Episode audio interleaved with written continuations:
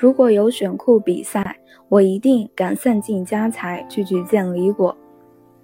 李果的库库在不纠结上，他的词典里没有如果、假如、要不、就算之类的词语。买手机、买连衣裙、买口红，甚至连买房子、车子都是迅速决定，酣畅淋漓的，像不是花自己的钱似的。甚至就连遇见爱情，李果也是酷到没边。李果恋上 A 的时候，A 刚失恋。李果还没等 A 恢复元气，就上前表白了。我们几个朋友拉都拉不住。某个周末，李果在微信里告诉我们，他要去向 A 求婚。我们听完都恨不得跪求他矜持一点。结果他捧着吉他在 A 的楼下弹了一下午的洋葱。到了晚上六点整，还不见有人下楼，他甩了一句：“够了。”然后收拾好吉他，就喊我去吃火锅了。我问他，说到底你还是不喜欢他吧？李果一边往嘴里塞肉，一边嘟囔着嘴说：“怎么不喜欢？我连户口本都带着了。他下楼的话，我都敢跟他去领结婚证。”他说的很大声，但我看他眼角有泪光。还没等我戳穿他，他就补了一句：“这家火锅店怎么味儿变了？这么辣，眼泪都辣出来了。”顺手就擦掉了。吃完火锅，我问他：“然后呢？还去求婚吗？”他白了我一眼，说道：“回家敷个面膜，睡个大觉，不能在一起就不在一起吧，反正一辈子也没多长。”求婚事件之后，李果还是一如既往的酷，不仅和好友创了业，还组织了五十多人的读书会，周末就去一家书店里做读后感。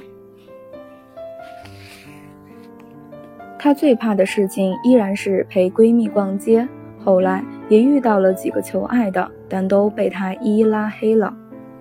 我问他，不至于拉黑吧？他说。要么不要伤害别人，否则就做得冷酷一点。不能用还能做朋友去侮辱那些被自己拒绝的人。好人和坏人都想当，哪有这等美差？我很厚道的。李果的大部分时间都用在了创业和旅游上，在这个过程中，他终究还是遇见了男神。两个人连家长都没见，就去领了结婚证。现在正在计划周游世界。我微信里问他会不会太冒进了一点，他说：“我相信我自己的本事，能够承担得了结婚的后果。我也相信我的判断。一个能用十秒钟决定去哪里玩，并且玩上十天不会腻的男人，是值得拥有的。”一个人最酷的活法是：该努力时竭尽全力，该玩时尽情撒欢。看见优秀的人欣赏，看到落魄的人也不轻视。有自己的小圈子和小情调。没人爱时专注自己，有人爱时有勇气抱紧对方。纠结不是病，犯了要人命。因为纠结。很多人的生活一直都是正在加载的状态。假期要出门，去哪里玩还没想好，就在为穿什么犯愁。这件太花哨，那件太土气，怎么穿都觉得会被人笑话。下班时饥肠辘辘，吃什么又在纠结。川菜太辣，蛋糕太甜，日本料理又有点贵。最后给小伙伴的答案是随便点点儿。周末在家收拾冰箱，味道大的放进去会串味儿，不放进去就容易坏。串味儿了丢掉太可惜，吃掉又难以下咽。奇怪的是，你哪来那么多需要你左挑右选、思来想去的事？就算真有这样的事，纠结能解决得了吗？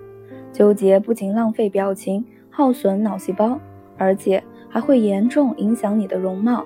不信，你就去照照镜子，看你纠结的时候是不是丑爆了。别人早就不纠结的事，你纠结着；别人早就放下的情绪，你还扛着。